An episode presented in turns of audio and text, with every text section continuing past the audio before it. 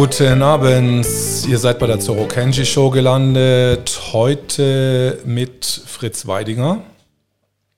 Und wir sind im schönen Tutzing und wir sind bei Fritz Weidinger in der schönen Praxis gelandet. Ähm, Fritz Weidiger ist Arzt für Allgemeinpsychiatrie. Nein. Äh, fast. fast. Stell dich mal kurz bitte selber vor. Das ist einfacher. Ja, ich bin Hausarzt und Internist und habe seit 20 Jahren die Praxis da in Tutzing. Genau. Ähm, gelernt habe ich auch viel in Tutzing, in der, im Krankenhaus, zehn Jahre. Und davor war ich in München. War, studiert habe ich auch in München und in Regensburg. Genau, da hat es mich dann nach Tutzing verschlagen. Hast du in Regensburg angefangen zu studieren oder ging es von München nach Regensburg? Nein, es war zuerst in Regensburg und dann musste ich wechseln nach München, weil Regensburg seinerzeit das war 84, ähm, hatte das noch keine Klinik, wo man dann weiter studieren hätte können. Mhm. Genau. Also das, du, es gab sozusagen ein Grundstudium in Regensburg, aber es war keine Klinik mhm. angeschlossen an Genau, das ähm, Medizinstudium ist ja gegliedert in zwei Teile, in die vorklinische, also vorklinischen Teil, das habe ich in Regensburg gemacht, vier Semester, mhm. und dann die restlichen acht Semester in München an der Klinik. Du hast schon uns oder mir erzählt, dass du äh, auch in der Gegend aufgewachsen bist, rund um Regensburg. Ja, hm, ja von Berlin aus vielleicht, aber nicht ganz. Äh, nein, nein, ich bin in Passau aufgewachsen. Passau ist äh, Niederbayern und Regensburg ist Oberpfalz, also muss man schon unterscheiden. Gell? Aber warst schon knapp dran. Liegt es nicht irgendwie vielleicht 50 Kilometer auseinander? Oder ja, 120. 120? Ja. ja. Okay. Ja. Habt ihr, wie, in welchen Verhältnissen bist du da aufgewachsen? Ja, ähm, in einem, auf einem Einhüttbauernhof in der Nähe von Passau, 10 Kilometer nördlich Richtung Bayerischen Wald, bin ich da aufgewachsen mit sieben Geschwistern, einer Oma und zwei Eltern, 26 Kier und 200 Henner.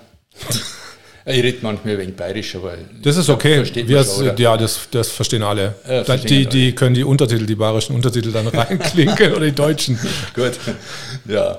Und ich bin der vierte gewesen in der Reihenfolge und ähm, war eigentlich schon mal angedacht, dass ich den Hof übernehme, weil meine älteren zwei Brüder und meine ältere Schwester wollen den Hof nicht. Und dann war ich sozusagen altersmäßig an der Reihe und ich hätte gesagt, ich nehme den Hof, aber mhm. ähm, war dann äh, doch so, dass, man, ähm, dass ich mich mit meinem jüngsten Bruder geeinigt habe. Er nimmt den Hof mhm. und ich schaue, dass ich was anderes mache. Und jetzt bin ich halt dann glücklicherweise zur Medizin gekommen und das habe ich keine Minute bereut. War das schon immer in dir drin, dass der Wunsch, quasi jemand, äh, die Leute zu heilen, oder wolltest du nur an den Starnberger See gehen? Und weil ja, genau, deswegen habe ich das gemacht. Du hast es erfasst. Richtig, zu den Schönen und Reichen wollte ich. Äh, na, ähm, ich glaube, das erste Mal ist das Wachwaren, habe ich mit zehn Jahren so ein, ein, Buch geschenkt bekommen über einen menschlichen Körper. Das hat mich sehr fasziniert. Und weil in der Familie eigentlich kein Vorbild da war von einem Arzt, ähm, habe ich dann erst einmal gesagt, das interessiert mich. Und dann hatte ich mit zwölf Jahren einen Schenkelbruch und bin dann in der Klinik gewesen, drei Wochen lang. War nicht besonders schön in einem Sechsbettzimmer mit lauter alten Knackis. Und ähm, habe aber damals schon äh, gedacht, das, was die Ärzte und die Schwestern da so machen, überhaupt Krankenhaus, das gefällt mir gut und könnte mir vorstellen. Das, da war ich zwölf, bin schon ins Gymnasium gegangen und habe mir dann bloß gedacht, hui, ja, hm, so einen guten Notendurchschnitt, das schaffe ich nicht leicht, aber irgendwie wird es schon gehen. Und so bin ich dann auch äh, tatsächlich äh, bis zum Abitur gekommen als durchschnittlicher Schüler und hätte niemals Medizin studiert wenn nicht der Freistaat Bayern seinerzeit ähm, für den öffentlichen Gesundheitsdienst ähm, Mediziner gesucht hätte, die sich verpflichten, nach dem Studium beim öffentlichen Gesundheitsdienst zu arbeiten. Den Vertrag habe ich unterschrieben und haben mir gedacht, jetzt studierst erst einmal und schaust, was passiert. Und dann ähm, nach so zehn Semestern hat mir der Freistaat Bayern einen Brief geschrieben, sie brauchen mich nicht mehr, weil sie so viele Bewerber haben, ähm, dass sie mir das freistellen, ob ich im öffentlichen Dienst arbeiten will. Und damit war ich frei und habe dann machen können, was ich wollte. Und das habe ich jetzt gemacht. Super, das hört sich wie eine Traumkarriere an. War einfach ganz viel Glück. Aber hast du in diesem Krankenhaus, hast du da einen besonderen ein Arztvorbild gehabt oder, oder was, hat, was hatte ich da so? Nein, es war einfach die Atmosphäre und äh, dass da jemand kommt und der kann dir helfen. In so einer ähm, Situation, gebrochenes Bein, was macht man da? Ja klar, ich bin dann operiert worden als eines der ersten zwölfjährigen Kinder in der Klinik, habe dann einen Oberschenkelnagel bekommen, was fast experimentelle Medizin war, weil das bis dahin nur Erwachsene bekamen. Und bei mir haben sie dann gesagt, na, probieren wir es mal, weil das war vom Bruch her so schön, ähm, hat so schön gepasst. Und naja, auf jeden Fall wurde ich dann ähm, erfolgreich operiert und ich war den Ärzten da sehr dankbar, dass sie mich ähm, wieder hergerichtet haben. Ja. Genau. Und konnte dann auch ähm, letztlich ähm, nach drei Wochen entlassen werden und wieder laufen. Das ist cool. War, Auf jeden Fall. War tolle Erfahrung. Äh, du hattest uns mir gestern äh, so ein Gleichnis mit den Kühen erzählt. Wir sind da, weißt du noch, wie wir da drauf gekommen sind mit diesen Kälbern? Ja. Weil ihr habt ja eine Landwirtschaft gehabt, mhm, wo, ja, genau. wo du aufgewachsen bist. Ja, das war ähm, ähm, deswegen, weil wir darüber gesprochen haben, dass so viele Menschen jetzt in dieser Corona-Krise so ein gewisses Problem haben. Ähm, ja, daran zu glauben, dass die Regierung und die Medien vielleicht doch nicht so recht haben könnten und dass sie vielleicht sogar lügen und davor stehen, so ähnlich wie die Kälber, wenn man es das erste Mal im Frühjahr auf die Weide raus ähm, lotst und die dann an der Schwelle stehen und einfach nicht fassen können, dass sie da draußen in der Freiheit, dass sie es da schön haben und wahnsinnig viel Angst haben. Und erst wenn sie draußen sind und sehen auf der Weide, wie schön das ist, dann geht's ab. Also die haben so viel Angst vor der schönen Freiheit, obwohl die, die das Gras, das Gras duften, also nicht sehen, sondern halt äh, riechen oder. Einfach, wenn sie rausgehen und schon das helle Licht. Ja, Im Stall ist ja so halb dunkel und draußen ist einfach schöne Sonne und dann haben die eine wahnsinnige Angst da draußen. Boah, ungeahnte Freiheit. Da geht in einem Tier einfach ähm, so ein archaisches Muster los, da habe ich Angst davor. Kenne ich nicht, habe ich Angst. Und so ähnlich ist mir das jetzt auch vorgekommen bei vielen Menschen, die haben auch eine wahnsinnige Angst davor, jetzt plötzlich zu denken, huch, vieles von dem, was ich bisher als sicher angenommen habe, gibt es jetzt vielleicht so gar nicht mehr. So, so ähnlich kam mir das vor. Also du meinst, denen fehlt jetzt quasi, ähm, also die, denen fehlt so eine generelle Sicherheit auf, ist es jetzt krank, ist es jetzt Lüge, ist es jetzt Wahrheit, ist es jetzt äh, also ein Grund, grundsätzliches Verständnis, was jetzt eigentlich auch psychische Gesundheit ausmacht? Hm. Ich weiß jetzt nicht genau, was du da meinst damit. Ich weiß es auch nicht gerade genau. okay. Ähm, na, ich, ich glaube, dass die, die Leute eher äh, ein Problem haben mit so vielen Dingen, die man bisher für einfach gesetzt für gewiss hielt. Die Regierung und die Medien, die unterrichten mich und ähm, das, was die sagen, stimmt so im Groben. Klar, natürlich steht auch mal Mist in der Zeitung, aber im Großen und Ganzen passt es schon alles und die Regierung meint es gut mit uns, die lenken uns da durch diese Krise und passt alles. Und jetzt plötzlich ähm, gibt es dann so viele Ungereimtheiten, wo die Leute das nicht mehr verstehen. Ja. Spätestens jetzt, ähm, wo, da die, zur zweiten Welle getrommelt wird, äh, sagen ja viele Leute, die bisher sehr regierungsgläubig waren, na jetzt ist aber, jetzt ist aber echt gut. Also Kindergarten Kindern eine Maske aufsetzen oder beziehungsweise äh, Grundschülern eine Maske aufsetzen, jetzt hat aber der Spaß ein Loch so ungefähr. Das verstehen wir nicht mehr. Und wo sind denn die Kranken und die Toten? Wir haben ja nur Testpositive. Was ist das eigentlich? Warum wird da immer noch mehr eingepeitscht, noch mehr Angst gemacht? Verstehen viele Menschen nicht mehr. Und äh, dieses, ähm, ja, das fassen zu können, ich werde, ich werde jetzt wirklich belogen, das ist ein großer Schritt für viele Menschen. Für mich war es auch ein großer Schritt, ganz ehrlich. Habe lange Zeit so nicht, nicht fassen können, dass es echt so ist. Also du denkst auch, dass wir belogen werden von der Regierung bzw. von gewissen Organisationen, die... Ja, da sind bezüglich dieser Corona-Krise, da maße ich mir schon an, dass ich ein bisschen was ähm, verstehe davon. Mhm. Und da passt vieles von dem, was ich höre von Medien und Regierung, einfach nicht dazu, was ich beobachten kann, auch mit meinen Sinnen und wo laufen die Menschen zusammen, wenn sie krank sind in der Arztpraxis. Mhm. Hm. Ja.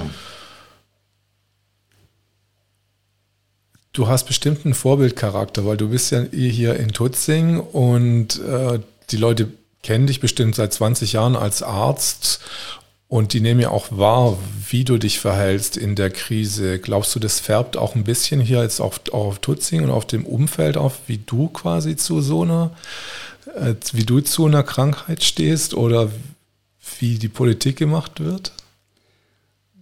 Ja, das habe ich mich auch schon oft gefragt, ähm, ob ich tatsächlich durch, durch eine gewisse Vorbildfunktion Leute überzeugen konnte.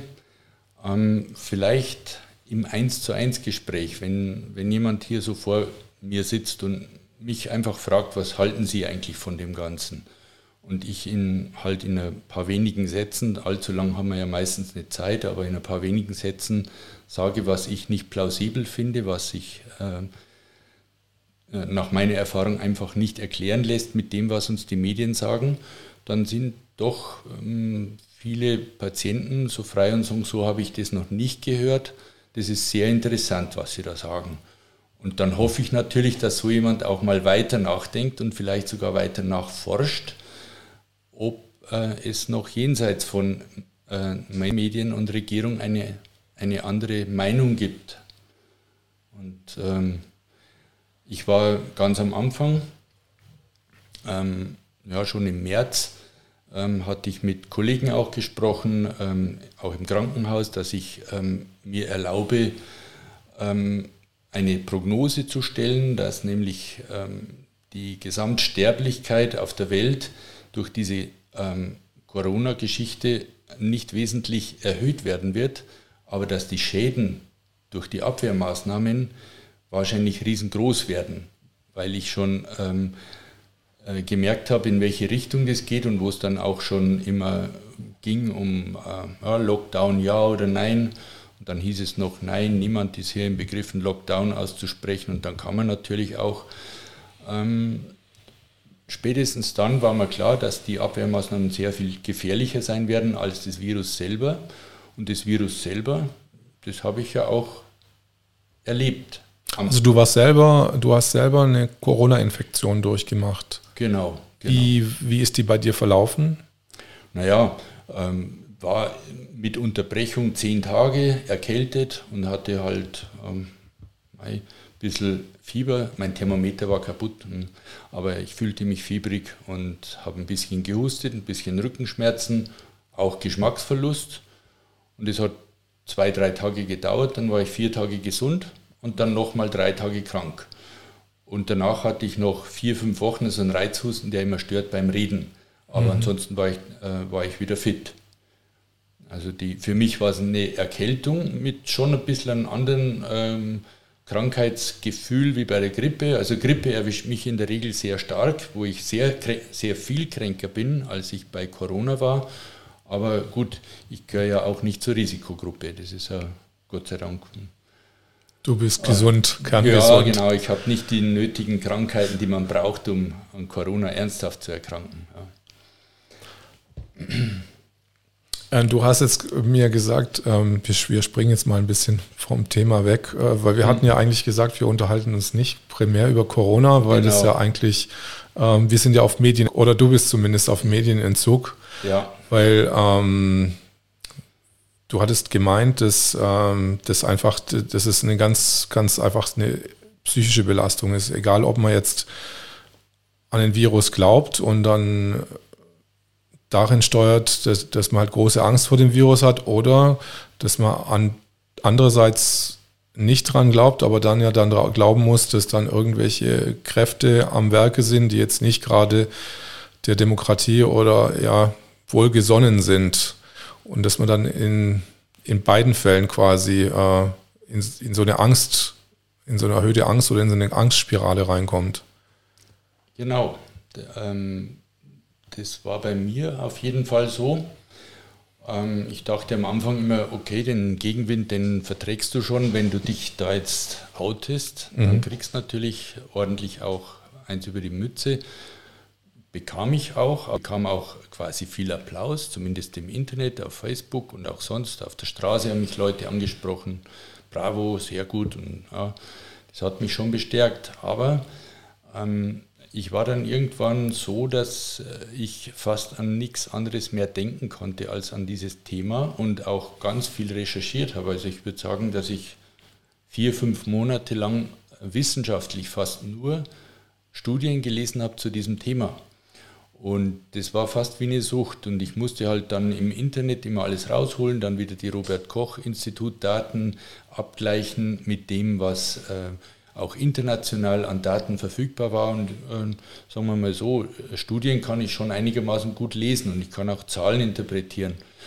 Ähm, aber viel, was da so auf dem Markt war, war dann auch wieder Müll.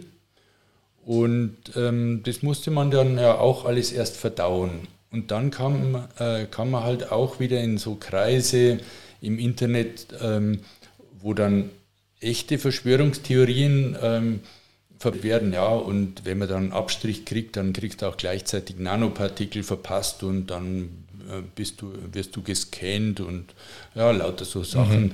ähm, die, die aus meiner Sicht dann wirklich sehr abgefahren sind.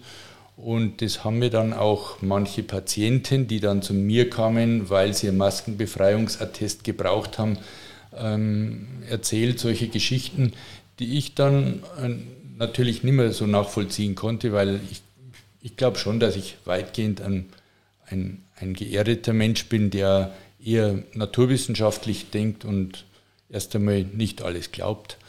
Ähm, und solche Verschwörungstheorien habe ich dann auch sehr schnell weggewischt. Aber was ähm, tatsächlich mit mir passiert ist, ich bin durch diese äh, vielen Negativnachrichten im Internet immer psychisch schlechter draufgekommen. Und das haben mir auch meine Lebensgefährtin geschildert, meine Geschwister, meine Freunde, du bist nicht mehr der gleiche, du verstehst keinen Spaß mehr, du bist immer so verbohrt und verbissen. Meine Kollegin, ähm, mit der zusammen ich die Praxis habe, hat mir das auch gespiegelt und da bin ich auch sehr dankbar dafür. Die denkt ja anders über die ganze Geschichte als ich und sie hat mir quasi dann immer auch ähm, mich selber gespiegelt, äh, wie ich da so ankomme und das hat mir auch geholfen, weil ähm, ich habe gemerkt, wenn man sich zu weit in das Thema versenkt und ausschließlich damit beschäftigt, dann tut man genau das, was man eigentlich nicht tun soll und was man auch den anderen Leuten empfiehlt, beschäftige dich mit anderen Dingen. Corona ist ein Nebenschauplatz. Und genau das äh, habe ich mir jetzt auch gesagt und vor, vor drei Wochen habe ich dann begonnen, äh, die alternativen Medien ziemlich zu meiden, also Facebook überhaupt nicht mehr und ähm, WhatsApp und Telegram halt nur soweit es halt beruflich nötig war, aber nicht mehr so aktiv wie vorher. Und das hat mir sehr gut getan. Ich bin jetzt wieder deutlich besser drauf und äh, kann, kann das auch ein bisschen gechillter sehen und äh, freue mich auch wieder, verstehe wieder mehr Spaß. Und wenn jetzt jemand äh, kommt wie, wie der Herr Söder und bei der zweiten Welle holt er noch zu mehr Schlägen aus und noch brutaler, dann denke ich mir, super, der Mann ist äh, ist unser bester Verbündeter, weil der schafft es mit seinen brachialen Maßnahmen, viele Menschen davon zu überzeugen, dass das Ganze ein bisschen äh, überzogen ist. Und äh, das verhilft mir wieder zu sehr viel mehr Gelassenheit. Auch zur Zuversicht, dass das Ganze vielleicht doch nicht so, so böse endet. Und, ja. Hattest du dich auch mit der Heinsberg-Studie von Professor Streeck beschäftigt? Hattest du die auch gelesen? Ja, schon. Also, nein, ich habe es nicht im Original gelesen. Mhm. Ich habe nur die Zusammenfassung gelesen mhm. und war dann äh, davon sehr angetan, dass da so ein äh, junger Wissenschaftler genau das macht, was eigentlich die, äh, das Robert-Koch-Institut hätte machen müssen, nämlich mal wirklich schauen, äh, wie breitet sich das Virus aus, wo finde ich das Virus, wer überträgt das Virus. Das hat er gemacht und wirklich methodisch sehr gut und hat dafür auch enorme Schelte bekommen weil das war natürlich nicht gewünscht, dass man einfach so da reintrampelt und die Wahrheit predigt. Das geht nicht. Also man muss schön beim, bei der Fiktion bleiben. Aber das hat mich damals auch sehr beeindruckt. Und dann äh, solche Wissenschaftler gibt es ja sehr viele, aber davon, äh, der Streeck war einer von den wenigen, wo man auch in den Mainstream-Medien sehr frühzeitig was ähm, gelesen und gehört hat. Was waren die so die abgedrehteste Story quasi, die du auch so auf Wissenschaftsbasis, fällt dir da eine ein, gelesen hast, so Theorie? Ja, fällt mir jetzt keine kleine grüne Männchen tun, kleine grüne Männchen tun, die Viren irgendwie verteilen, irgendwie oder sowas. Ich weiß, was du meinst. Ja. fällt mir jetzt, nichts, fällt mir jetzt auf die Schnelle nichts ein. Ja.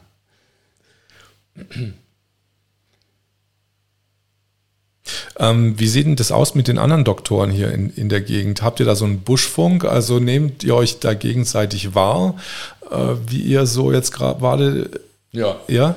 Das schon, ähm, das hat zwar ein bisschen lang gedauert, also ähm, mit mein bester Freund ähm, ist ganz auf meiner Wellenlänge, ist vielleicht nicht so aktiv gewesen im Internet, aber in seiner Praxis sehr aktiv gewesen. Und ähm, dann kenne ich noch äh, zwei Ärztinnen ähm, in Andex, die auch ähm, auf meiner Wellenlänge liegen. Mhm. Die kannte ich vorher schon und jetzt in dieser ähm, Krise haben wir uns halt dann auch gefunden. Und neulich war ich auch in einer ähm, Veranstaltung von Eltern stehen auf. Das ist so eine Initiative, die mittlerweile bundesweit existiert, wo Eltern gegen die ähm, Anti-Corona-Maßnahmen in den Schulen ähm, sich zusammentun und dagegen kämpfen. Und da habe ich noch zwei Kollegen aus Weilheim und Murnau kennengelernt und jetzt haben wir uns mal an einem Stammtisch äh, letzte Woche getroffen und wollten uns einfach mal kurz schließen, ähm, wie wir jetzt weiter vorgehen, ähm, weil zunehmend Leute kamen, ähm, wir brauchen einen Attest für mein Kind, das kann die Maske nicht tragen, das ist entsetzlich und äh, waren viele wirklich sehr stark betroffen. Und ähm, es war halt ähm, insofern wichtig, uns da auszutauschen, weil, weil wir ja auch berufsrechtliche Konsequenzen vielleicht erdulden müssen, wenn wir sowas machen, einen Test äh, gegen die Maskenpflicht auszustellen. Und da haben wir uns halt dann auch ähm, gegenseitig versichert, ähm, wie man das macht und dass man sich nicht angreifbar macht. Und das Wichtige ist halt, erst einmal die Leute untersuchen und mit den Leuten sprechen, welche Symptome haben sie und das Ganze dann auch auf dem Attest festhält bei den Schülern, muss man ja mittlerweile. Das war mir ein ganz wichtiger Punkt. Und dass wir uns dann gegenseitig versorgen mit äh, Neuigkeiten, ähm, die es berufsrechtlich vielleicht gibt oder auch ähm, irgendwelche Breaking News bei Studien gibt es auch immer wieder, oder eine was hört. Und das war mal ganz gut. Und das überhaupt Beste ist, dass man dann sieht, man ist nicht allein. Also auch die Kollegen ähm, ticken ja zum Teil eben nicht so wie der Mainstream. Und ähm, ähm, der, wie heißt der Reinhard, der Ärztekammerpräsident von Deutschland, der hat sich ja jetzt auch öffentlich geoutet, dass er die Maßnahmen sehr kritisch sieht und solche ähm, Leute braucht man oder der Andreas Gassen ist auch ein hoher Funktionär, ähm, ein, ein Arzt, der, der sich genauso geäußert hat, dass man jetzt den Bogen überspannt hat und man müsste einfach äh, Maßnahmen aufgrund von ähm, eher Kranken oder Toten treffen und nicht ähm, aufgrund von Testpositiven. Ja. Femke, können wir, können wir vielleicht ein Weißbier haben oder so? Wir sind noch in Bayern, oder?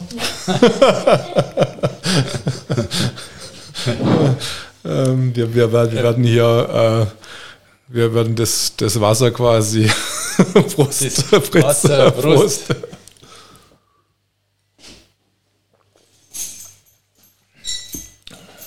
Also ja. Wasser ist manchmal Fahrt irgendwie, gell? Ja, da braucht man irgendwie schon, so ein bisschen. Was Gescheit.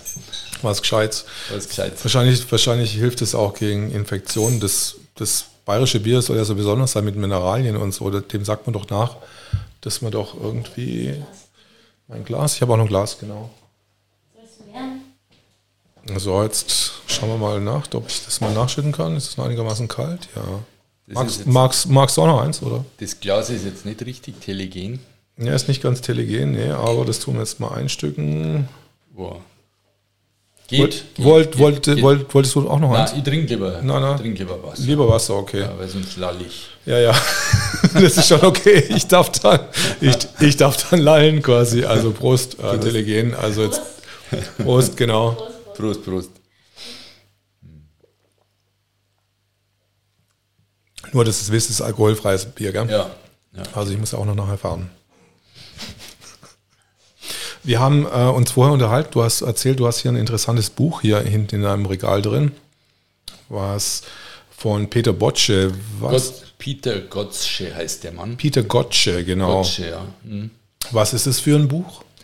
In dem Buch geht es um äh, Psychopharmaka, die ähm, er extrem kritisch beurteilt, ähm, also sehr großen Schaden zumisst und der ähm, Psychiatrie weltweit ähm, attestiert, dass sie am Tropf der Pharmaindustrie hängt und ähm, die Korruption, speziell in der Psychiatrie, ähm, in der ohnehin schon ähm, pharmakologisch äh, stark geprägten Medizin einen Spitzenplatz einnimmt äh, mit Korruption und belegt ist anhand äh, von vielen Quellen. Ähm, beim Lesen äh, bleibt einem schon äh, die Spucke weg, weil ähm, wenn man denkt, dass, das, dass der über viele Medikamente schreibt, die man selber ja auch verordnet hat und manchmal auch noch verordnet, auch heute noch, aber sehr, sehr viel zurückhaltender. Also mein, ähm, mein Glaube an solche Medikamente wurde extrem erschüttert durch dieses Buch.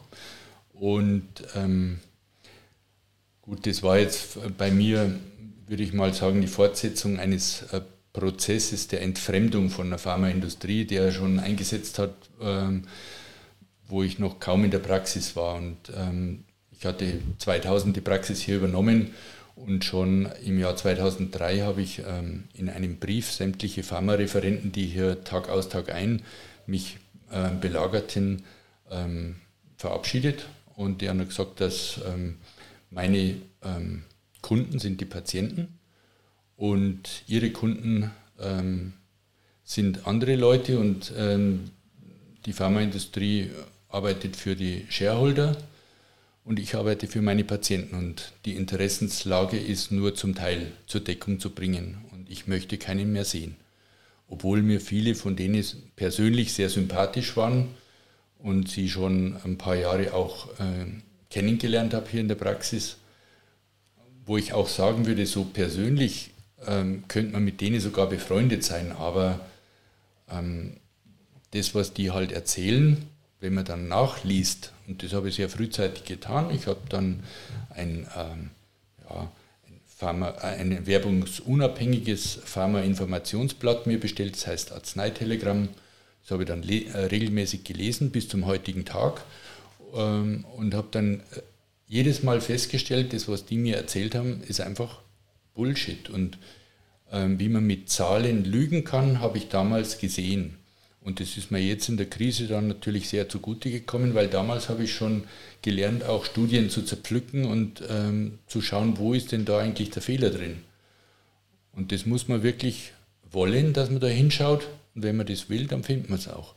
Es ist nicht einmal so schwer. Man braucht eine gewisse Übung, aber man kann das schon machen. Und, und in der jetzigen Situation war das sehr wertvoll, dieses Grundmisstrauen. Ich glaube es einfach nicht und ich lese selber. Ich lese mir die Zahlen selber durch. Ich lese mir die Rohdaten durch und schau mal. Das habe ich damals auch schon so gemacht und das hat mich pharmakologisch dann, ähm, naja, auf einen ganz anderen Dampfer gebracht und in der Allgemeinmedizin ist ja äh, Pharmakologie hm, wichtig, dass man sich auskennt, weil sehr viele Menschen alt sind, viele Krankheiten haben und dann auch viele Medikamente bekommen von diversen Ärzten auch von mir manchmal. Und ähm, wenn man sich da nicht gut auskennt und ähm, zu pharmagläubig ist, dann schadet man dem Menschen unter Umständen sehr stark. Also die Pharmaindustrie stellt sich ja das wahrscheinlich so vor, wie äh, dass die Ärzte eher sowas wie so ein wie so ein Überlieferer sind ihrer Medikamente quasi. Äh, dass der Doktor sowas wie so uh, UPS quasi für die Pharmaindustrie ist. So ist es. So ungefähr. So ist es. Und wenn je jünger der Doktor ist, umso äh, besser ist es für die Pharmaindustrie, weil der ist noch formbar, der macht noch alles, was man will. Und bei mir war es so, ähm, bei einer Neueinführung von einem Medikament, so im Jahr 2001, glaube ich, war das, ähm, wurde für ein einziges Medikament wurden vier Außendienstlinien auf mich losgelassen. Das heißt, vier verschiedene Pharmareferenten, alle für das gleiche Präparat. Bis ich den Schwindel dann gemerkt habe, ähm, habe ich schon zwei Jahre gebraucht, aber dann war ich reif. Vier verschiedene Pharmareferenten, die ja. von unterschiedlichen Firmen gekommen sind? Oder? Nein, von der gleichen Firma. Ja.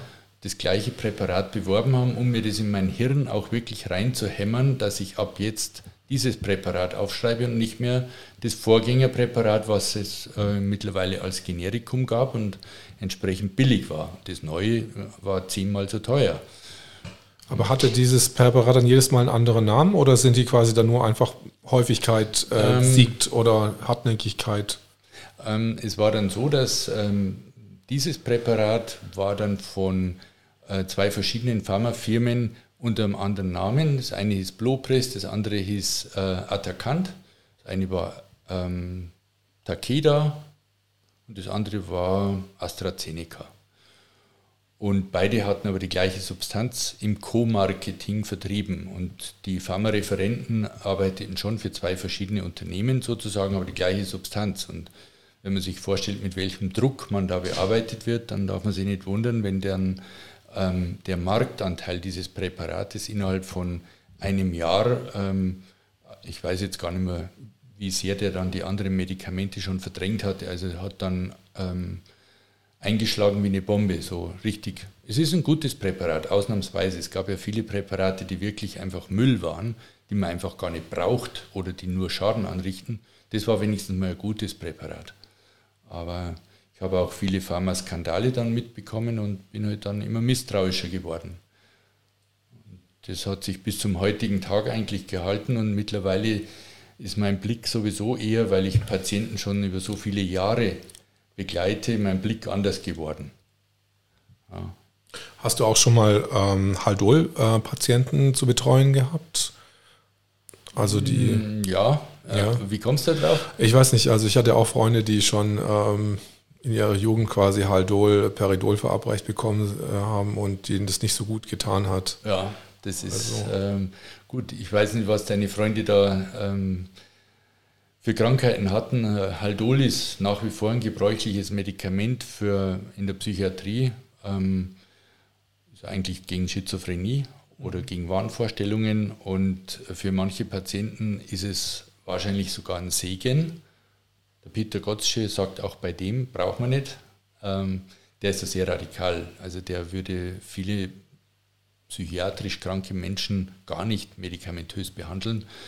Ähm, ich weiß nicht, da, da fehlt mir jetzt zu, da fehlt mir die Expertise. Wenn ich selber Psychiater wäre und die Möglichkeit hätte, das auszuprobieren, wie man ohne Medikamente klarkommt, würde ich mich da mitreden trauen. So traue ich es mir nicht.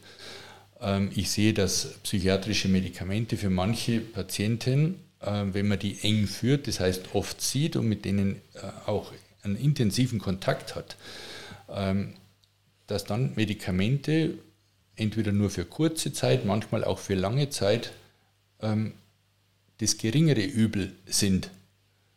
Aber das muss man mm, beurteilen im Verlauf.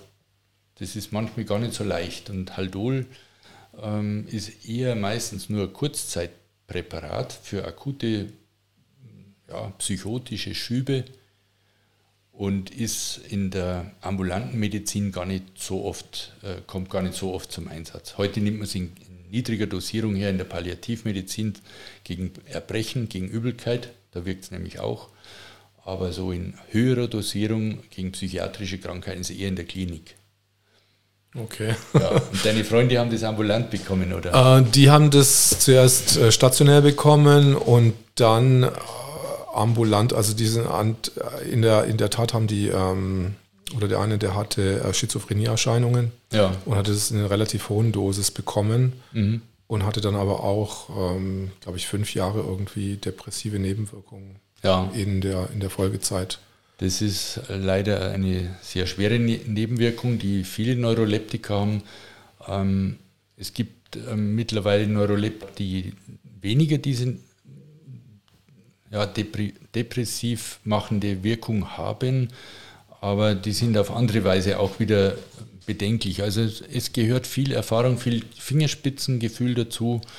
Und ähm, in der Psychiatrie hat man manchmal das Gefühl, ähm, die Psychiater schütten so lange ähm, Medikamente in, in wilder Zusammensetzung im Patienten rein, bis die sozusagen ein nach außen gewünschtes Verhalten zeigen, nämlich keine, äh, keine Psychose mehr haben, äh, aber meistens ähm, sind die dann so sediert und laufen eher zombie-mäßig rum.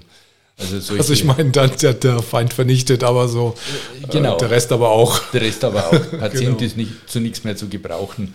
Und ähm, für uns äh, niedergelassen ist ja dann das Problem, ich muss ja dann den Patienten führen. Das ist ganz schön heiß hier drin, ne? Ja, Fußbodenheizung. Ah, okay. So ein Fenster aufmachen? Okay. So. Nein, nein, nein, nein, nee, lass mal zu okay. irgendwie. Ja. Was hast denn du sonst hier, äh, was, äh, was geht denn sonst hier in diesem Ort? Äh, ähm, außer, dass du jetzt hier Arzt bist, fährst du Fahrrad, bikest du, gehst du in Boxen oder Fitnessstudio oder schwimm, schwimm, schwimmst du hier irgendwie durch den See durch jeden Abend? Ja, also ähm, was ich wirklich gern mache, ist Radlfahren. Also Mountainbike fast lieber als Rennrad. Gibt es ja hier jede Menge schöne Strecken und wenn du 100 Meter vom See wegfährst, dann sind die Leute weg dann ist wunderbar. Ich habe ja gesehen, wo ich hierher gefahren bin, wir sind ja wirklich gleich am Alpenvorland. Also man kann ja bis bestimmt bis zu den Bergen da radeln, oder? Ja, ja. Oder ist schon ein Stück, aber. Ja, so 40 Kilometer, dann bist du schon schön in die Berge drin. Das geht dann, bist du warm gefahren und dann genau, kannst du dann, dann gleich so einen dann, Aufstieg machen. So genau, du hast es erfasst. Das, äh, das mache ich tatsächlich manchmal. Ja, aber ja, nicht jeden Tag, weil das äh, braucht Zeit. was, was nimmt denn deine Zeit, deine Praxis für Zeit in Anspruch für dich selber? Also ähm, wenn ich jetzt auch ein Papiergramm mitrechne, würde ich mal schätzen so 40 Stunden. Und nebenher fahre ich ja noch Notarzt und das mache ich dann äh, alle vier Wochen etwa so vier, fünf Tage lang. Also oder Nächte und mal ein Wochenende dann dazu. Das ist ja, ein Hobby ist vielleicht euphemistisch, das kann man nicht sagen. Ich brauche es äh, einerseits, weil ich Notfallmedizin nicht verlernen will und andererseits, weil ich Geld verdienen muss. Ja, so ist ja nicht. aber ich, aber ich, jetzt muss ich, ich mal eine Story erzählen zwischendurch, weil, ja. du, weil, weil du ja so ein guter Notfallmediziner bist. Ich bin neulich in Berlin an meiner Ecke gesessen und habe dann einen Notfallmediziner, den ich kannte, gesehen und der war halt in High Heels nachts und äh, unterwegs und so ein bisschen als Drag Queen aufgestellt. Okay. Und dann äh, ist irgendwie ein Freund von ihm gekommen, ein Schwarzer und der war äh, homosexuell und plötzlich, ich hatte ihn nur irgendwie gefragt, are you from Brooklyn? Und dann ist er total ausgerastet und er wollte mich schlagen. Dann ging ein riesen Handgemenge los, ja. Und, Was war los? Äh, er hatte sich irgendwie durch, wahrscheinlich, der, der war irgendwie auf Drogen und auf Alkohol und der hatte sich irgendwie, äh, er hat dann so getan, als würde ich jetzt quasi gegen ihn als Schwarzen quasi sein. Und es war halt überhaupt nicht der Fall. Dann hat er uns alle White Boys genannt, also die Türken oh. und die Araber und alle, die um der Gegend rum waren. Die Türken wollten ihn schon auseinandernehmen, haben sie dann aber doch nicht gemacht. Und dann kam dann auch die Polizei und der, vor uns ist ein zur selben Zeit einen Notarztwagen auch gehalten und mein Freund, der da, der da mit seinen Dragqueen-Klamotten und als äh, ein so auch Notarzt ist, wollte jetzt nicht unbedingt seine, ihm war das ganz sicherlich peinlich, dass er jetzt der Polizei sagen musste, wer er ist und dass er Notfallmediziner ist. Und vielleicht in Berlin, in Berlin in der City sehen die Notfallmediziner ein bisschen anders aus als jetzt hier auf dem Land. Das kann man also, gut vorstellen ich weiß nicht, ob ich neidisch sein soll auf die Berliner Notärzte. Also ich glaube nicht, weil die sehen ja sehr, sehr viel Müll und gepflegte Subkultur. Aber der ist auch ein Internist, also der ist ja, auch ein Internist, ja, ja, und der macht es auch irgendwie. Ähm, ja. Der macht, hat auch gesagt, dass er im Internistischen sieht er halt auch nicht so viel. Ähm, ist teilweise langweilig, empfindet er das. Und äh, und so im Notarzt, äh, da sieht man wenigstens noch was oder da erlebt man noch was irgendwie. Ja, das ist ein ganz anderes Erleben, weil natürlich das Akutgeschehen eine Rolle spielt und allein die Anfahrt mit Blaulicht und so, da steht man schon unter Strom, selbst wenn man es schon seit langer Zeit macht. Aber ich weiß nicht, was der sonst macht, wenn er Internist ist. Ist der auch hausärztlich tätig oder Weißt nee, der arbeitet, glaube ich, in der Klinik. Das, okay. Der ist, glaube ich, nicht hausärztlich ja. äh, da. Nee. Ja, äh, bei mir ist halt so, ich habe ja in der in hausärztlichen Praxis so das pralle Leben von vom Baby bis zum Kreis, vom Fußpilz bis zum Hirntumor, alles da. Und äh, du weißt ja vorher nicht, wer da kommt. Das, äh, da kommt halt jemand, der schaut ganz gesund aus und ist in Wirklichkeit ganz krank und umgekehrt gibt es natürlich auch. Ähm, das ist eine sehr spannende Art von Medizin und sehr, eine sehr ursprüngliche Art von Medizin, einfach in der 1 äh, zu 1 Situation. Ein Patient sitzt da und erzählt dir, in wenigen Sätzen Dinge, die vielleicht kein anderer Mensch von ihm weiß. Vielleicht nicht mal seine Frau bzw. der Mann. Ähm, und das weißt du dann in fünf Minuten, von dem weißt du intime Details, du kennst den Menschen vielleicht noch gar nicht. Mhm. Und ähm, hast dann Zeit, Viertelstunde, maximal eine halbe Stunde, um rauszufinden, wo läuft jetzt der Hase. Ähm, ist es was, wo man was machen muss? der Mensch ist ja nicht umsonst da, der macht sich bestimmt Sorgen über das, was er dir gerade erzählt hat und äh, erwartet von dir Hilfe oder zumindest, dass du ihm sagst, ähm, ist es schlimm oder ist nicht schlimm. Und wenn ich dann so am Abend 30 Patienten gesehen habe, dann war das das pralle Leben, wovon etwa vielleicht 5% oder 10% was haben und die anderen haben nichts. Also nichts Schlimmes. Mhm. Ja. Aber für die Leute bin ich auch gerne da. Das ist eigentlich äh, mein, meine Lieblingsaufgabe, Menschen zu beruhigen. Weil viele Menschen haben einfach Angst wegen dem, was sie äh, in ihrem Körper vermuten oder was da abgeht. Oder einfach, weil sie psychisch schlecht drauf sind.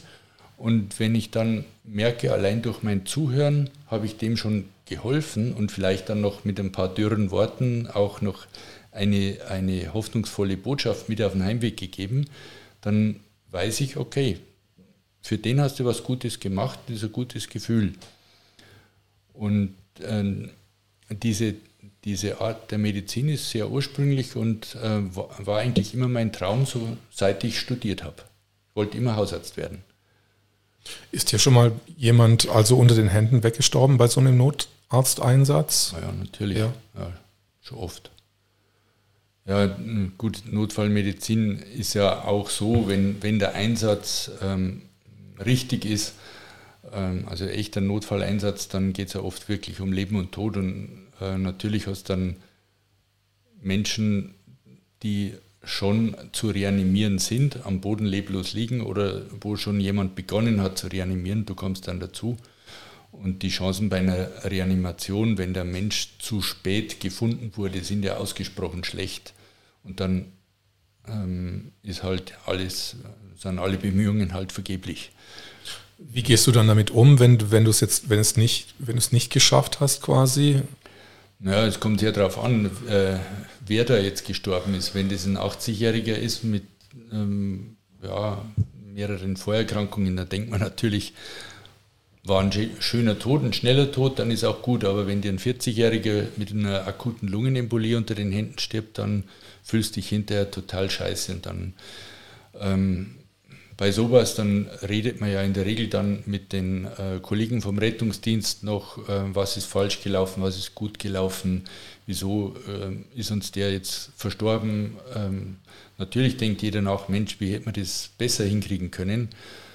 Und da ist ganz wichtig, dass man möglichst schnell drüber redet, weil sonst ähm, holt einen das ein. Also wenn man mit sich da allein ähm, im stillen Kämmerchen versucht, das äh, auszumachen, das, das steckt man nicht leicht weg. Und das kann einen auch richtig traumatisieren, sowas. Oder Verkehrsunfälle sind auch ganz schlimm. Ja. Ja. Also Gibt es da eigentlich auch Ärzte, die dann einfach so Burnout-Syndrome dann entwickeln? Vermute ich mal, die dann. Ja, bei den Notärzten ähm, weiß ich es jetzt nicht so. Beim Rettungsdienstpersonal weiß ich das ähm, ähnlich wie bei der Feuerwehr und auch bei der Polizei. Ähm, ja, je nach Studie zwischen 10 und 30 Prozent ähm, eine ähm, posttraumatische Belastungsstörung haben mit verschiedensten Symptomen, die nach Jahren dann mit Depressionen, mit Angststörungen, mit äh, ja, Adynam, also müde, ständig müde, keine Energie. Ähm, die Leute wissen ja nicht, was ihnen fehlt und die bringen das nicht mehr in Zusammenhang mit irgendeinem Ereignis oder mit mehreren traumatisierenden Ereignissen, die sie hatten. Und ich schätze, dass es bei den Notärzten auch gibt, ähm, aber ich kenne jetzt keine Erhebung darüber. Okay. Ähm, kannst du dich noch erinnern, am Anfang der Corona-Krise gab es von Dr. Schiffmann irgendwie, der hat doch aufgedeckt, dass, irgend, dass, äh, dass in Frankreich offiziell Sterbehilfe irgendwie angeordnet worden ist. Kannst du dich da erinnern? Nein. Nicht? Ah, das ah. hast du gar nicht mitbekommen. Irgendwie. Sterbehilfe für wen? Ähm, ich glaube, es war für Corona-Patienten, aber ich will das jetzt, wenn du auch nichts davon gehört hast, will ich, will ich das jetzt Nein. nicht irgendwie austreten irgendwie. Mhm. Mhm. Ja gut, es wird jetzt äh, sehr viel da erzählt, was da alles für unmögliche Geschichten gelaufen sind, aber das weiß ich nicht. Keine Ahnung. Aber in Frankreich sieht es ja irgendwie immer noch irgendwie viel schlimmer aus, habe ich immer irgendwie das Gefühl, alle sagen, im Ausland ist, ist es schlimmer, ist es schlimmer, aber in Deutschland ist es auch schlimm, aber nicht so schlimm wie im Ausland. Und so wird irgendwie. Das ist richtig, dass, ja. die, dass das unterschiedlich tobt. Mhm. Ähm, natürlich ist es, äh, was heißt natürlich, es ist so. Und die Sterblichkeitsrate von Corona in Deutschland ist anders als in Italien oder in Spanien oder USA.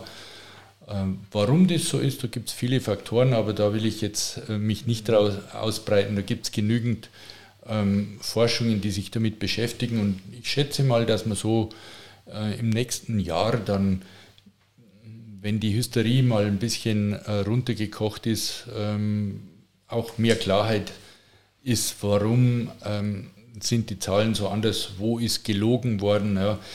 Ähm, das, das ist ja schon allein äh, ein Skandal, dass nach wie vor nicht ähm, ja, die Zählweise geändert wurde.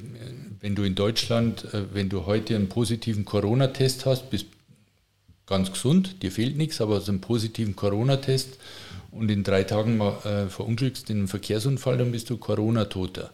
Ganz normale Zählweise ist erlaubt.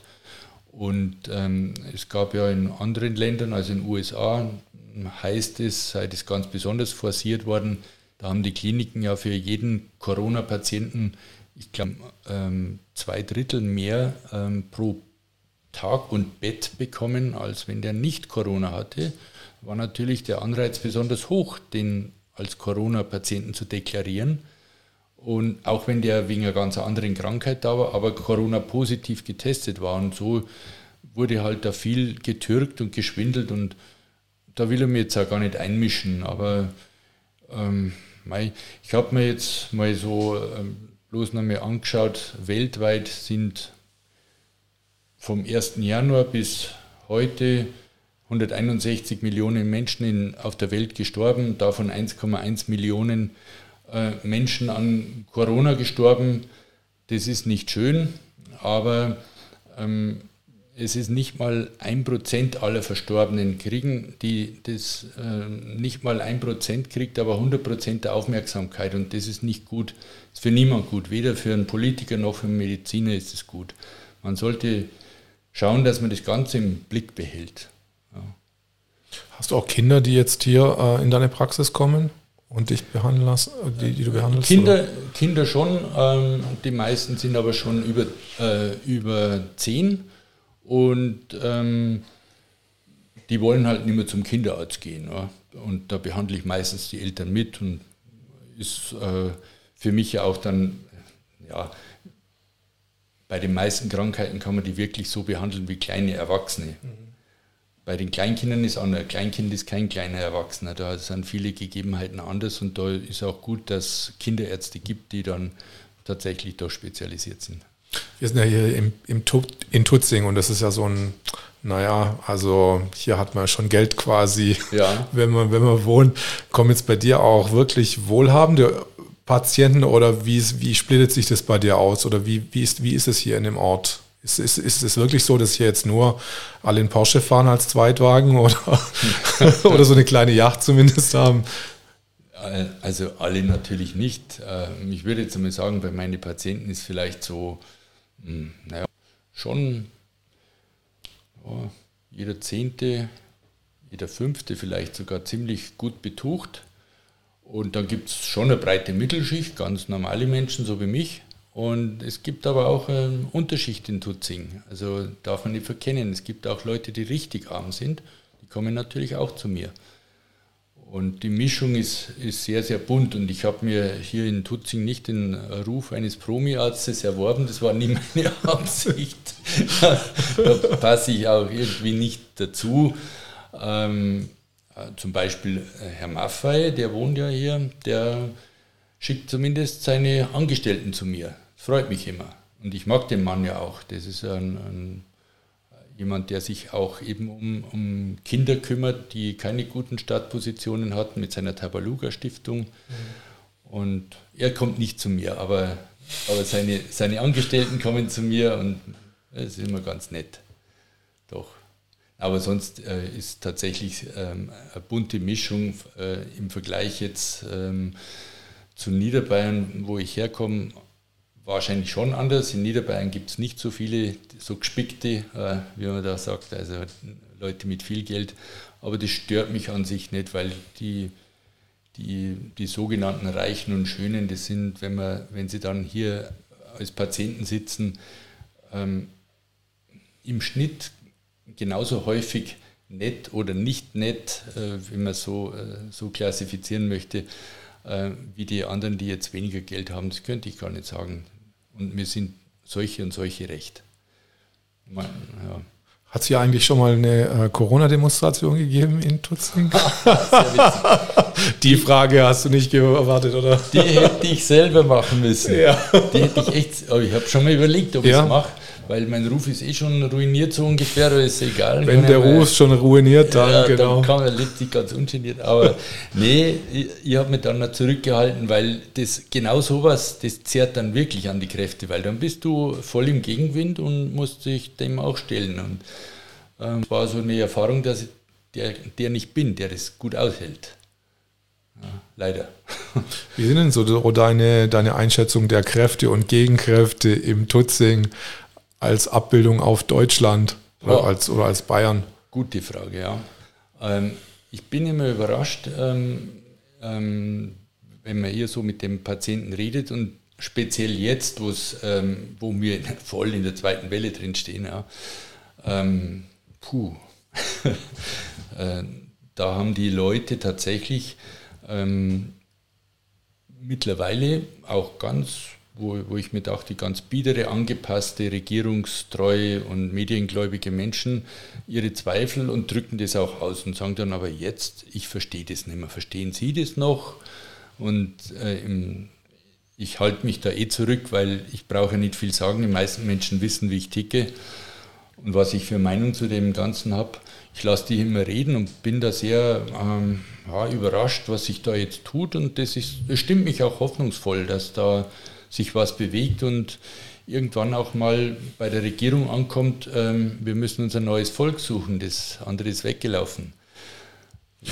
Weil du als Hausarzt siehst ja wirklich die Leute, die kommen und die, die auch Angst haben und die auch Probleme haben. Aber siehst du da wirklich Corona jetzt in den letzten sechs Monaten groß als wirklicher Faktor, als Krankheitsfaktor? Nein, natürlich nicht. Wir haben jetzt ähm, insgesamt, in, äh, seit die Seuche losgegangen ist, äh, in der Praxis, glaube ich, 30 äh, Corona-Patienten gehabt, also die krank waren und einen positiven Test hatten. Und weil wir ein sehr gutes Labor haben, welches so gut wie keine falsch positiven Tests liefert, haben wir keine weiteren positiven gehabt. Ähm, obwohl wir bestimmt ähm, äh, ich schätze auch mal 500 Tests gemacht haben im letzten halben Jahr. Ähm, und ähm, wenn ich mir jetzt vorstelle, so eine Grippeepidemie vor drei Jahren, 2017, ähm, im Winter 2017, 18, da hatten wir in Tutzing, ich glaube, 10 oder 15 Prozent der Bevölkerung, das sind ja immerhin 1000 Leute oder 1500 Leute, die Influenza hatten. Das ist eine ganz andere Nummer. Ähm, und Influenza ist kein Pappenstiel. Die meisten Leute sagen dann immer, ja, du immer mit deiner Influenza, kannst du Corona nicht damit vergleichen. Kann ich schon, weil die Sterblichkeit ist sehr ähnlich, das Krankheitsbild etwas unterschiedlich. Und Corona hat den Vorteil sogar, dass es nicht die Mittelalten so stark befällt, sondern überwiegend die Alten sehr stark befällt. Die Jungen verschont es fast, äh, fast durchweg. Und von daher sage ich immer, die Influenza war in meiner Erinnerung, in meinem Erleben hier, was sich da an Krankheitslast quasi abgespielt hat, um ein Vielfaches schwerer als Corona. Prost. Prost. ja, also von daher. Bekommt ihr, äh, bekommt ihr Ärzte hier eigentlich Geld, wenn ihr Corona-Tests durchführt oder wie ja, sieht es aus? Ja. Wir kriegen jetzt, ähm, soweit ich das weiß, 25 Euro pro Test, was ein leicht verdientes Geld ist, aber ähm, es nimmt natürlich auch Zeit weg, weil ich muss ja mit den Leuten wenigstens mal reden vorher und ähm, ähm eruieren, hast du Kontakt gehabt oder warum brauchst du den Test überhaupt? Ähm, und viele ähm, sind einfach nur neugierig, weil ja der Herr Söder gesagt hat, naja, jeder, der einen Test will, der kriegt den auch, zu jeder Tages- und Nachtzeit so ungefähr. Und mit diesem Anspruchsdenken kommen dann die Leute her, die schickt man ähm, inzwischen wieder weg, weil wir die Arbeit gar nicht mehr schaffen. Mit denen, also jetzt ist ja gerade wieder Infektzeit und dann hat man noch viele andere Leute, denen es äh, im Herbst schlechter geht als im Sommer egal ob das jetzt Herz- oder Lungenkranke sind oder was auch immer, den Leuten fehlt im Herbst und im Winter sind die Krankheiten meistens schwerer und die Leute äh, drücken uns die Tür ein und wir müssen halt das irgendwie bewältigen. Und wenn jetzt dann noch die ganzen äh, Leute zum Testen kommen, weil sie irgendwo hinreisen wollen, von der Reise zurückkommen, weil der, der Chef will unbedingt einen Test haben, bevor man wieder in Betrieb zurückgeht und lauter solche Scherze, lauter gesunde Menschen sollten wir dann testen. Und ähm, die schickt man mittlerweile weg, weil wir es nicht mehr schaffen und weil es auch Unsinn ist, einen Gesunden zu testen. Man soll nur Kranke testen, wenn überhaupt. Also nach meiner Meinung sollte man gar nicht mehr testen, sondern das Ganze behandeln wie eine Grippe. Aber da ähm, werde ich gesteinigt für die Meinung. Aber gut, so ist es halt. Hoffen wir mal nicht, dass so viele Steine fliegen dann, also nächsten Morgen an die Praxis oder so. Mal schauen. Ich habe Doppelverglasung, da kommt man nicht so leicht durch. das ist super. Wie, äh, wie steht deine Familie dazu? deine Kinder oder deine, wie sind meine, die so aufgestellt? Meine drei erwachsenen Kinder sind äh, Gott sei Dank da auf meiner Seite, schon von Anfang an eigentlich. Ähm, äh, zum einen, weil ich ihnen erzählt habe, was ich weiß davon und zum anderen haben sie sich selber auch schlau gemacht und äh, die haben das sehr schnell verstanden, worum es hier geht. Ja, und bei meinen Geschwistern, ich habe ja sieben Geschwister, ist recht durchwachsen. Äh, da sind durchaus auch äh, sehr medien- und regierungstreue dabei, aber ähm, wir haben uns trotzdem immer gut verstanden. Also wenn wir über das Thema reden, da kommt man natürlich dann äh, nicht zusammen. Das ist dann wie sonst auch wo, aber wir haben so eine gute gemeinsame Basis, dass wir Geschwister alle zusammenhalten trotzdem. Also sagt ihr dann am Anfang, okay, wir reden nicht über das Q-Thema oder? das haben wir jetzt unter Geschwistern noch nicht nötig okay. gehabt, weil wir uns nicht so oft getroffen haben, aber in der Tat haben wir uns vor 14 Tagen ähm, alle acht getroffen zu Ehren des 60. Geburtstags meiner Schwester. Und das kommt ungefähr alle zwei Jahre vor, dass wir alle acht Kinder beieinander sind. Und da haben wir uns äh, auf der Harburg getroffen, äh, in der Nähe von Donauwörth. Das war total schön und harmonisch. Also war wirklich gut. Die Harburg ist bei, ja, das ist, hier ist es irgendwie so Oberschwaben dann noch schon. Ja, genau. Oberschwaben, genau. Oberschwaben, genau. Ja. Lebt deine Mutter noch? Ja. Ah, okay. Zu der fahre ich morgen. Da feiern wir den 90. Geburtstag nach. Und die ist kein Risikopatient? Hm, ist ja. sie schon, aber die hat gesagt, das behält sie sich selber vor, woran sie stirbt.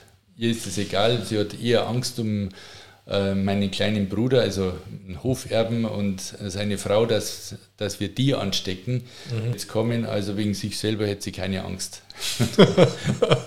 also dass der Hof quasi, dass der Hof verloren ist, genau, quasi, das, dass das Land bleibt quasi. Richtig, das ist das. Aber das wird Denke. ja, aber das, ihr würdet wahrscheinlich den Hof ja nicht verkaufen, also ihr anderen Geschwister, ihr würdet den das behalten, oder? Nein, nein, nein, mein Bruder, der ist da sehr daran interessiert, den Hof zu erhalten vielleicht auch fit zu machen für die nächste Generation. Ja. Ähm, hast du schon mal selber persönlich in deiner ähm, Praxis Impfschäden gesehen? Also von, von verschiedenen Arten von Impfungen, zum Beispiel von äh, einer Grippeimpfung oder?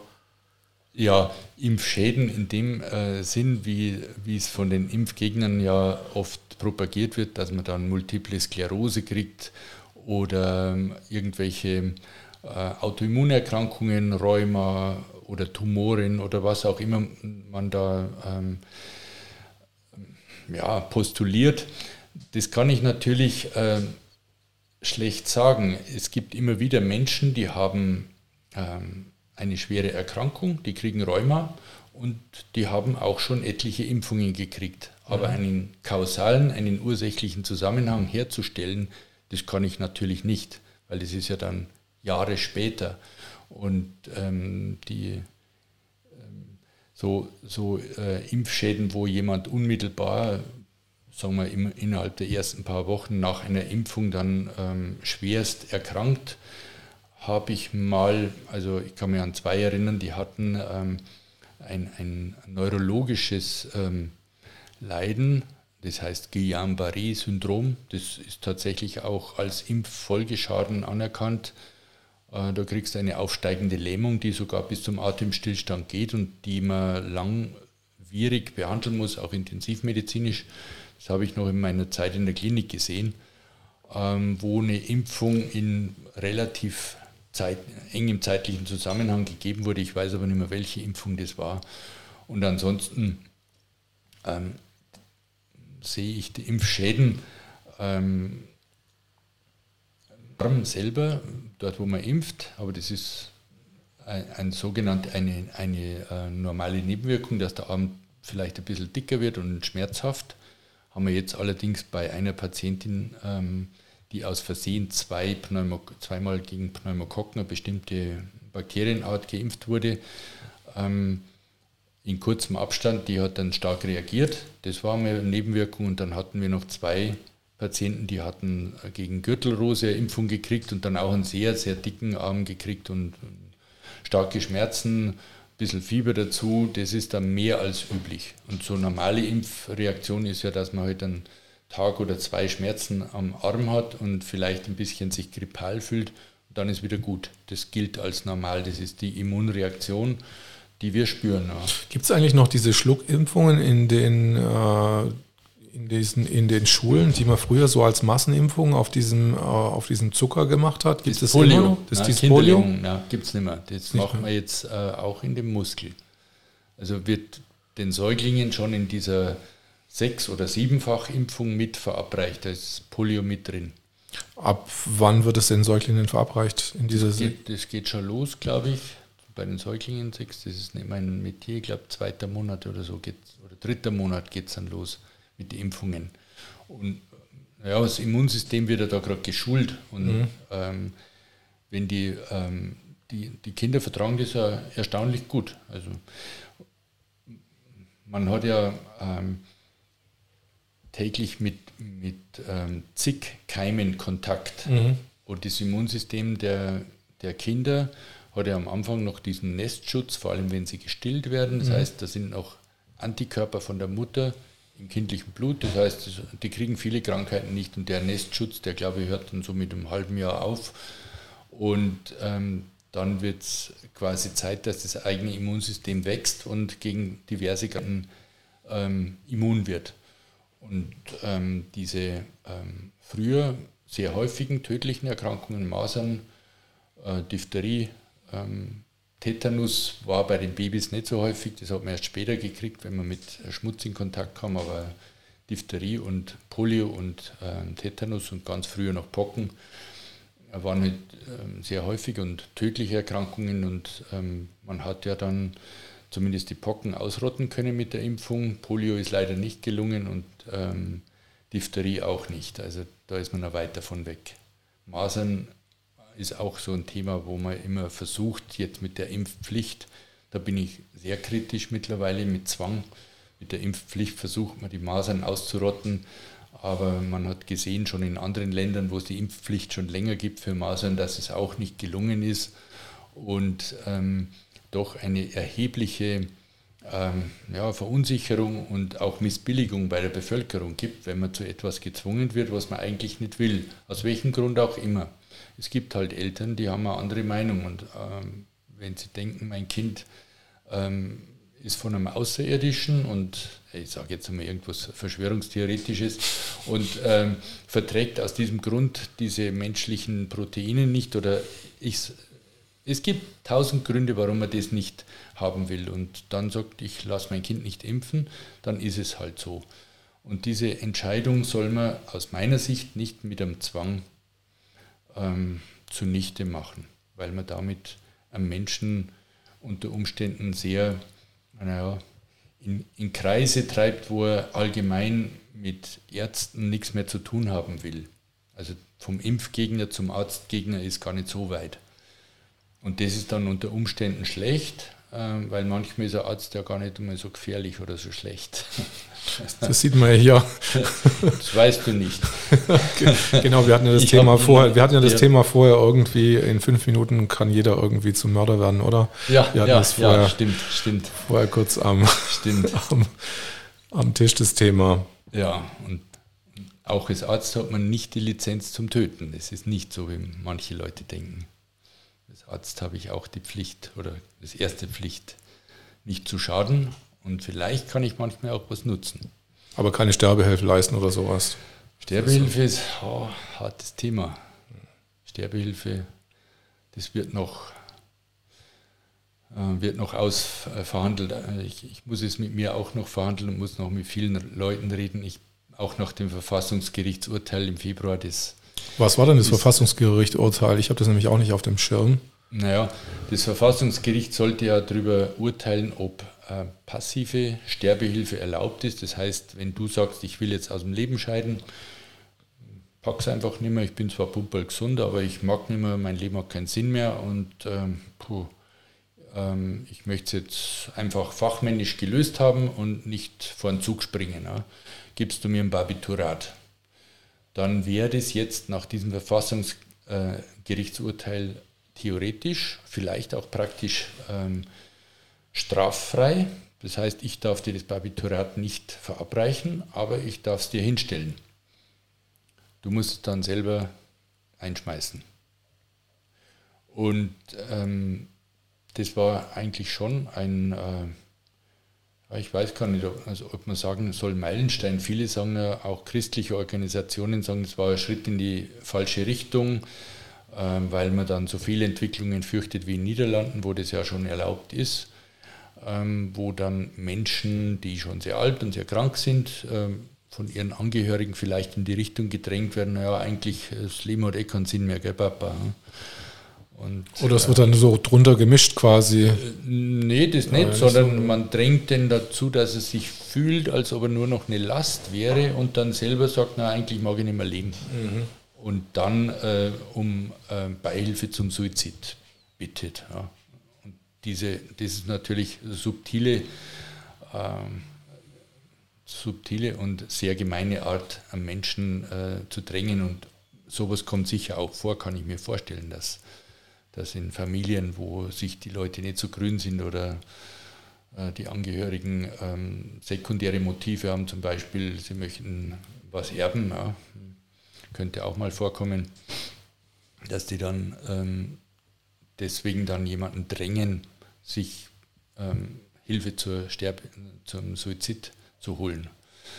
Und wie das dann auch bei uns wird, weiß ich noch nicht, weil da noch viele ähm, ähm, Folgeurteile gefällt werden müssen oder, oder zumindest mal erst einmal Tatsachen geschaffen werden müssen, äh, in welchem Rahmen Sterbehilfe dann stattfindet. Weil ein einzelner Arzt wird das niemals tun dürfen, sondern es wird wahrscheinlich immer so sein müssen, da bin ich aber zu wenig fit, ich habe mich nicht so mit der Materie beschäftigt, aber dass zumindest zwei Ärzte unabhängig voneinander zur selben Meinung kommen, dass man das macht, dass nicht irgendein Gemauschel da entsteht, wo man dann hinterher gar nicht mehr weiß, hat der denn jetzt einfach um die Ecke gebracht, es gibt da keine Zeugen dann mehr. Ja. Aber wie auch immer, das ist für mich ähm, nichts, wo ich mich ähm, bisher stärker damit beschäftigt habe. Ich habe da Schwierigkeiten. Äh, bei dem Gedanken, jemanden ähm, auch passiv, ähm, passive Sterbehilfe zu leisten. Glaub nicht, das ist ja das so eher, dass, dass wenn jemand eine Pistole hat und du bist derjenige, der ihm eine Patrone geben kann, da gibst du ihm die Patrone dann. Ja, genau. So ist es. Dann kann er abdrücken. Dann kann er abdrücken. Also, und da kommt man sich dann schon, ähm, ja, dann ist man einfach als Mensch überfordert. Also ich bin als Mensch überfordert. Ich bin gespannt, was der, der Ferdinand von Schirach in seinem neuen Film, der kommt im November in der ARD mit anschließender Publikumsbewertung, äh, da geht es genau um dieses Dilemma, wo ein äh, knapp 60-jähriger Mann ähm, bittet darum, dass er ähm, Sterbehilfe kriegt und ähm, zum Schluss muss das Publikum abstimmen darüber, so habe ich das gelesen, ähm, wer ihm den ähm, Sterbehilfe geben würde, diesem gesunden Mann, der aber nur aus dem Leben scheiden will. Und das ist eine sehr spannende Geschichte, wie weit der Mensch überhaupt, äh, ähm, ja, wie weit es dem Menschen erlaubt sein soll, total über sein Leben zu verfügen. Das ist ja bisher noch immer strafbewehrt. Also Suizid natürlich nicht, aber Beihilfe zum Suizid. Wer ist Ferdinand von Schirach? Ferdinand von Schirach ist ein äh, Strafrechtsanwalt, der äh, jetzt nur noch als Schriftsteller tätig ist und ähm, vor kurzem ein Theaterstück ähm, geschrieben hat. Das wurde auch schon aufgeführt, ich weiß jetzt aber nicht wo. Ich habe es auch nicht gesehen. Ähm, das heißt Gott und da geht es eben um dieses Dilemma der passiven Sterbehilfe und das gibt es jetzt in dieser äh, fernsehadaptierten Version in, in der ARD im November. Weiß jetzt den Sendetermin nicht genau, kriegt man sicher über das Netz raus. Aber das schaue ich mir an, weil das interessiert mich natürlich sehr. Und wann kommt es genau raus? Weißt du das? Den Termin? Ähm, na, ich meine, muss man im Internet schauen. Also okay. weiß jetzt nicht. Spannend auf jeden Fall. Spannend ist es, ja, unbedingt. Wie stellst du dich auf den, äh, auf den Winter ein? Was werden da lange Schlangen von deiner Praxis stehen? Oder wie war denn jetzt in, der, jetzt in den letzten paar Monaten überhaupt das Aufkommen von deinen Patienten? Sind da mehr geworden, weniger oder wie hat es da ausgesehen? Ja, es war so, dass äh, natürlich ähm, im Lockdown sind weniger gekommen und dam damals ähm, waren die Leute extrem verunsichert und wir haben eigentlich fast ausschließlich telefoniert.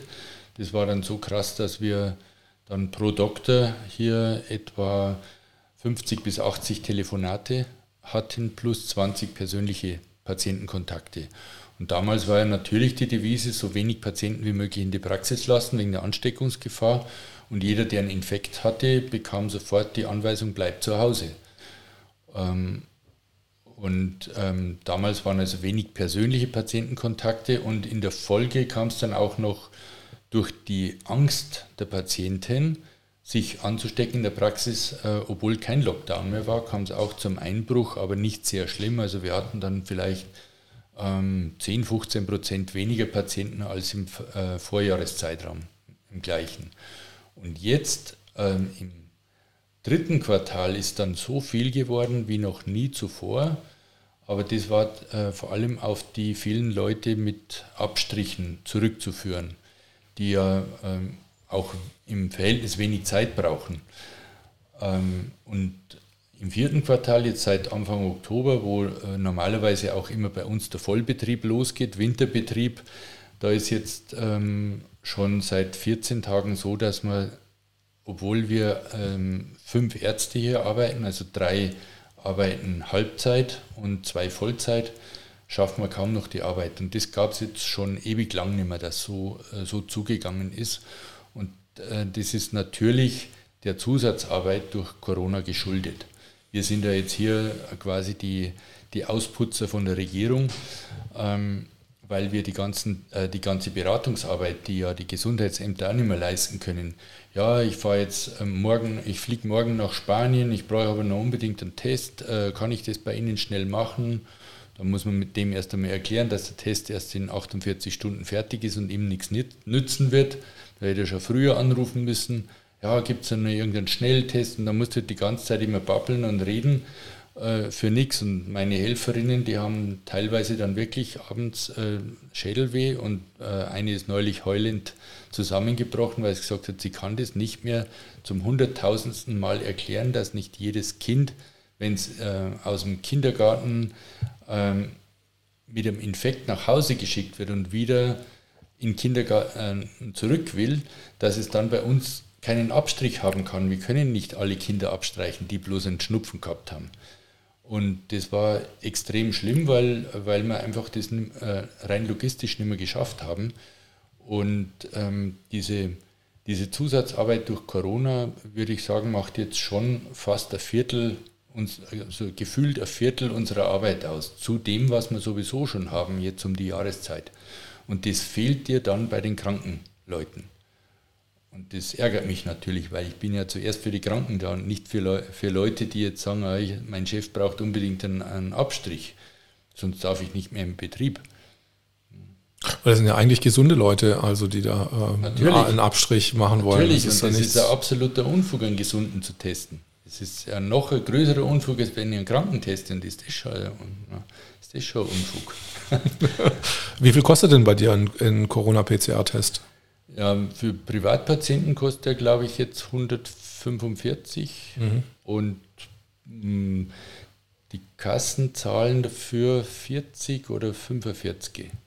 Oder, oder ja, ich glaube, so viel kriegt das Labor und ich kriege 25. Das ist ähm, im Verhältnis zu dem, was ich sonst verdiene für Beratungsleistung, ist sehr viel, aber es ist nicht das, was ich gerne mache. Ich finde halt die Arbeit einfach, ja, durch die politische Fehlentscheidung. Äh, das könnte jeder Laborant, also ein gelernter. Klar. Ja. Könnte jeder machen. Und ich dürfte es sogar delegieren an meine Arzthelferinnen, aber die wollen das nicht gern machen. Einige fürchten die, äh, die Ansteckung, die anderen sagen, nee, das ist absolut ärztliche Arbeit, will, will ich nichts damit zu tun haben, aber es ist wirklich. Aber ich glaube, nach dem neuen äh, Gesetz äh, zum diesem Notstand dürfen das auch Arzthelferinnen auch machen, weil die dürfen ja auch äh, Ärzt, ärztliche Sachen jetzt eigentlich auch machen. Ja, ja klar. Seitdem pandemische Lage nationaler Tragweite, äh, also nationale Tragweite in Kraft ist, dürfen ja auch äh, wie, Bunde, genau. wie Bundeswehr und solche ja. Einheiten oder andere Leute als Ärzte das ist ja eigentlich, glaube ich, das Gesetz ist ja gar nicht schlecht gedacht. Also in dem Fall, wenn die Ärzte weggestorben sind, quasi, äh, dass da noch jemand ist, der die Ärzte wegräumt und der noch letzte medizinische. So ist es eigentlich gedacht. gedacht. Ja, ja. Aber irgendwie, liebe Leute, schaut euch um. Wir können noch in die Pizzeria gehen. und wir kriegen noch Pizzen. Und wir mussten nicht die Leichen beiseite schaffen. Wir müssten noch nicht die Leichenberge beiseite schnappen, um an unsere, an unsere Carbonara und an unsere Pizza ranzukommen am See. Ja, genau, genau, genau. Das wäre nicht so ein gutes Bild, wenn es im Starnberger See die, irgendwelche Wasserleichen rumliegen würden. Also, das wäre für die Schikaria nicht gut. Das wäre nicht gut, nee. Nee, nee. Ja, schön irgendwie. Friederike, wie, wie lange haben wir denn gemacht heute schon? Stunde 17. Oh, Stunde 17. Stunde 17. Wir, haben uns, gut, ja. wir haben uns lange gut unterhalten ja. irgendwie. Gell? Ja. Ich glaube, das wäre es auch dann für heute. Gell? Ja, ich fand es äh, sehr schön. Ich bin eigentlich schon lange nicht mehr so intensiv gefragt worden. Mich hat es auch in, in, in, interessiert, besonders so kleine Details halt, also, also was jetzt der Test, also, oh, nee, ich, ich habe noch mal eine Frage, genau. Ja. Ähm, äh, du machst den Test, macht ihr den durch die Nase oder durch den Mund oder wie wird dieser PCR-Test gemacht? Ähm, wir machen nur noch durch den Mund. Das, mhm. Durch die Nase ist echte Quälerei und äh, bringt eigentlich keine Zusatzinformation. Also es ist nicht besser als das andere, aber es ist eine echte Quälerei. Ja. ja, ja. Und der, der Rachenabstrich macht dir einen Würgreiz, aber er ist nicht. Ich habe heute auch wieder doch in meine Facebook-Seite reingeguckt und äh, ich bin nicht so gut wie du und äh, tue mich da ganz abschauen. Und dann hat, kam ein Kommentar und zwar zu dem PCR-Test, dass wenn du, äh, dass es ja klar wäre, wenn du den PCR-Test, also wenn du in, in dieser Nase, in dieser Scheidewand, das ist ja ein Übergang zum, also ins Innere und es ist ganz klar, dass da quasi Viren und Bakterien einfach dran hängen bleiben an dieser Schicht und dass es klar ist, dass man dann besser Viren messen kann. Aber hm. ähm, also das Robert Koch Institut erlaubt nach wie vor den Abstrich ähm, im Rachen. Mhm. Und ähm, das, was ich jetzt persönlich abgestrichen habe, und ich habe jetzt bestimmt schon, ja, ich schätze mit zehn positive selber abgestrichen, die auch krank waren. Und ähm, äh, würde sagen, ich habe wenig Nieten gehabt beim Rachenabstrich. Und deswegen denke ich auch, dass das die korrekte Methode ist. Und das Robert-Koch-Institut erlaubt es auch. Also kann ich jetzt sagen, wenn ich jetzt am Flughafen, wenn, wenn ich jetzt zu irgendeinem Arzt oder wenn ich jetzt diesen Test machen möchte ja. und ich, ich weigere mich, weil ich das total eklig finde, mir äh, so ein Wattestäbchen quasi hinten in, in die Nase ja. reinstecken zu lassen, hier durch die Nase. Ja. Dann kann ich es auch sagen, hey, das ist auch zugelassen, dass ich es durch den Rachen haben will, genau, möchte. Genau so ist es, ja. Okay, da bin ich ja schon irgendwie ein bisschen beruhigter. Weil Sonst ich kommst du zu mir, also ich mache dir das. Gut, gut, dann muss ich halt extra von Berlin hier runterfahren und dann einen Test machen. Okay. Nee, würde ich aber auf jeden Fall auch machen irgendwie. Ist hier, ne, sieht aus wie eine gute Praxis. Ja, ich glaube, das können wir einrichten. Gut, dann würde ich sagen, das war's. Ach ne, wir haben noch Karl vergessen. Karl ist unser, Karle. unser Karle, unser Maskottchen hier quasi. Stimmt. Da, das passiert euch, wenn euch das Gehirn da weggefressen wird von Corona. Jetzt würde ich doch ein bisschen Panik verbreiten. Ja, da oben, da hat es schon das, da hat's das Gehirn weggefressen. Ja? Also wenn ihr Leugner seid, dann auch aufgepasst. Ja? Das wird euch auch passieren, wenn, wenn, wenn, ihr das Corona zu arg leugnet. Und ja, das ist noch so ein altes, so ein, so ein, so ein, so, ein, so aus Holz. Woher hast du das? Das ist aus Pappmaché mit äh, Hand koloriert. Und zwar, das habe ich von meiner Praxisvorgängerin, die hat es von ihrem Vater und der hat es, glaube ich, auch von seinem Vater und der wiederum hat es vom Leid von der Sissi aus Postenhofen. Wow. wow. Wirklich? Also ja. wirklich, das ist königliches. Es stand im Schloss Postenhofen. Wow. Also kann ich jetzt auch das Herz rausreißen? Nee, das mache ich jetzt nicht. Also äh, ich will jetzt. Äh, das muss man nicht reißen, da muss man hintippen, dann fällt es runter. Okay, okay, ja, okay. Ist, äh, also hoffentlich tun das jetzt die Leute jetzt hier nicht äh, klauen und äh, nee. wenn die wissen, dass es so wertvoll hier ist. Okay.